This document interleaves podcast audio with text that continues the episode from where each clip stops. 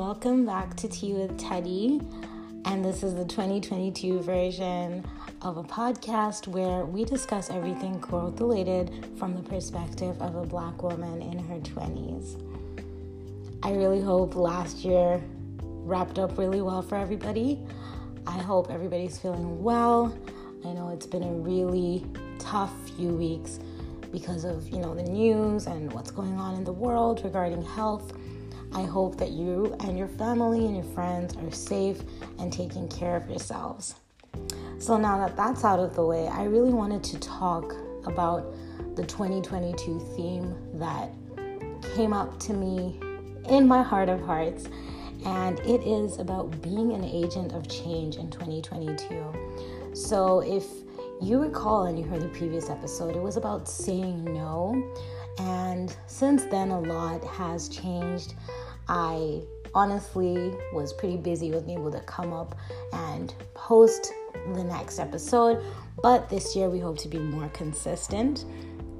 Today, I really want to talk about what I mean by being an agent of change in 2022. Um, as you know, this is all about self development and self improvement. So, basically, the idea of this is I and you, we cannot keep doing the same thing and expecting different results this year. I know we've got a lot of, you know, New Year's resolutions, things that we really want to do, but this time around, we are agents of change. We are the main characters and we are able to change the outcome of this year through the choices that we make.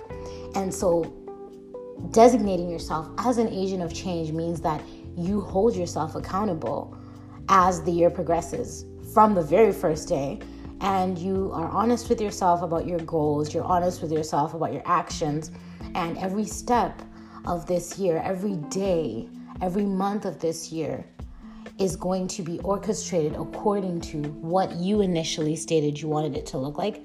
And you can always revise that vision for the year at any point in time this year. So, in the spirit of continuity, we did talk about saying no, and I'm going to bring up how that relates to being an agent of change. You are meant to refuse anything this year that will not create the outcome that you want. You need to say no. Don't say no to everything, but know what you want out of your life, out of your situations, out of this year, your career, your relationships with others, friendships, family, and all of that. And set these boundaries, then make decisions based on your values. So, this year, we're gonna call this our mandate. At my job, we have a mandate, and this just basically outlines what we do there. And we always have people trying to reach out um, and seek our services and try to get us to commit to things, try to get in to the shelter. And we form a risk assessment to find out if we're appropriate for them, if we're the best resource, if they fit our mandate, so they would be able to come. And this is really going to guide what we'll be talking about today. Because I really want us to focus on declining or rejecting situations and opportunities that don't serve us. Because if we do so, we are creating space for the opportunities and the blessings that do. You know, I was at this conference last year, and the pastor said something that really stuck out to me. She said, If you have no direction, you could end up anywhere. And this is so true and so important because we are in January, so you've got a lot of time to get it together, eh? You got a lot of time to decide who you want to be this year, to decide what you want to change.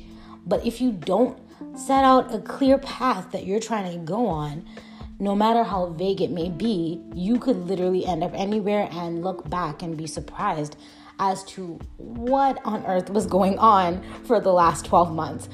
That was many of us in December. And I know every year there's this hype around making New Year's resolutions, setting these goals, and then asking yourself what happened when you're in December. Um, you know, it's just something we have to be real about. We may not achieve all the goals that we set this year, but it is great to know that you tried. And how to know that you tried is to set out a vision now that you can compare to by the end of the year.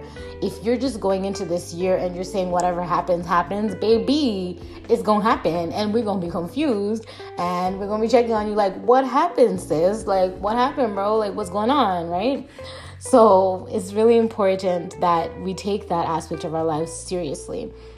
And now going back into what I said about, you know, creating that boundary and refusing opportunities that don't serve you, you shouldn't act out of sympathy um, or being pressured when it comes to commitments because I find that one of the things that distracts us from achieving our goals the most is spending our time on things that have nothing to do with them. You know, not every door that is presented to you is yours to walk in. Not every door is appropriate for you. Not every opportunity is a God opportunity. and you may not be religious, but not every key is for your door. And not every door is for your key. Your key is what your purpose in life is. So you might see something, but if it's not a match, it's not a match, and you need to go find what is in order for you to f- experience the fulfillment that you want to experience. So when we talk about sympathy or being pressured, um, when someone evokes these feelings in you, you need to automatically flag, contextualize, and reason on the validity of the issues raised. So let's say I'm in a crisis and I call someone, I say, Hey, John, I really need 200 bucks. I don't know what to do. Hey, John, I really need you to come and commit to volunteering for five hours today. And you're John. John, you're gonna have to try to take a look and see, all right, what is on my schedule though? Like, am I actually free? Am I free? Um, or I'm not free. Do I have the money or I don't? Also, how does this benefit me?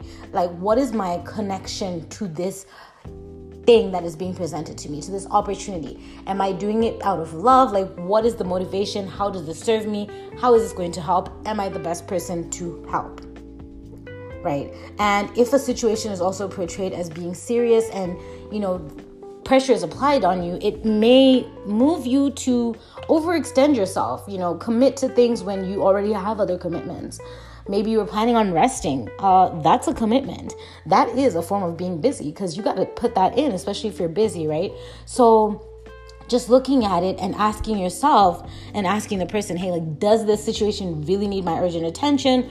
or is it being portrayed that way so that the the person who's seeking me and seeking the support can get it as quickly as possible. Because you could say yes I'll help you tomorrow and do what you need to do for yourself today. Or maybe you could say hey I'm going to call you back in about an hour after I finish studying right? Because you have to understand that as much as you want to be helpful the first person you need to help is yourself so that you can be a help to others. Um, the first person you need to support is yourself so that you can be a support to others. And you cannot fill a, another person's glass when yours is empty. Do you feel as well that you can contribute something of value to the situation that's presented to you? I would give an example of volunteering. We're in a situation where a lot of people don't want to go outside. And you know, you'd find yourself getting offers, hey, I would love for you to join this and that, join this club, join this opportunity, come for this event. Because there's power in numbers and any hand can help. That don't mean that they need your hand. So you really need to ask yourself, am I a good fit for this? Do I have the time for this? If it benefits me, cool, but if it doesn't benefit me, do I actually have the time for it? I mean, charity is great.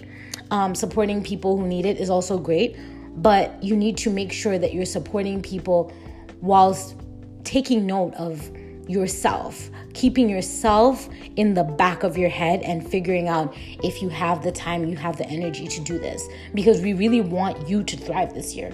I want you to thrive. I'm sure you want yourself to thrive too. And this is one of the ways. you know, if the answer is no, you got to say no, right? You just have to put your foot down and say, hey, I'm so sorry. I wish I could be there, but I can't. I wish I could do this, but I can't. I think maybe this might be a better option for you. I know you could try this or that, but I'm really overextended right now and the notice is kind of short. I'm really sorry about that. You know, it reminds me of a Bible story actually about Esther in the Bible. And um, Mordecai says to her, If you don't do this, you know, help is going to come from elsewhere. And I realize that is true for every single situation in our lives. Do not let anybody think that you or convince you that you are the only person who can do something. That is not true. There are billions of people on this earth for a reason, right? And everybody has the capacity to do something else, something different from what they've ever done before. That's how people switch careers and all these different things happen. So, for me, my thing is don't let anybody think that or convince you that you are the only person who has to do this task, who has to commit to this thing. I remember watching people pressurize me to volunteer, and I was like, I'm sorry, I'm not volunteering. And they said, But we're desperate. And I said, God will provide. Okay?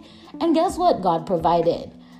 Again, you may not be religious and you may believe in another higher power, or you may just believe in the universe. Essentially, one thing will replace something else.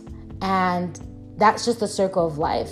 It's a seasonal thing. So even if you were committing to so many different volunteer activities today, if you say, hey, I don't want to do this, you'd be surprised. Someone else might be able to come in and it'll be like you were never there. Life goes on, right? So you shouldn't be afraid of attending to everyone or attending to everything immediately if it doesn't fit what you had envisioned for the week, um, if it doesn't fit your schedule, if it doesn't fit your goals. You don't need to do that. So I really want to encourage you this year to keep the main thing the main thing. With focus, you're going to get there, right? you're going to get there quicker. If you focus on what you want this year, you're going to get there quicker. So I think um, one of the things I would really encourage is figuring out what it is that you want out of this year, if you haven't already. Really thinking about it and saying, okay, what are the things? You know, you may not be someone who's into specifics. I personally write every single thing down and I'll tell you what it is, what I want, how I want it, and I literally get what I want. Um, but some people have really vague goals, and I have a few of those too. So, you know, goals that are healthy, smart goals, goals that are attainable, goals that are realistic, you know, goals that you can kind of timeline too.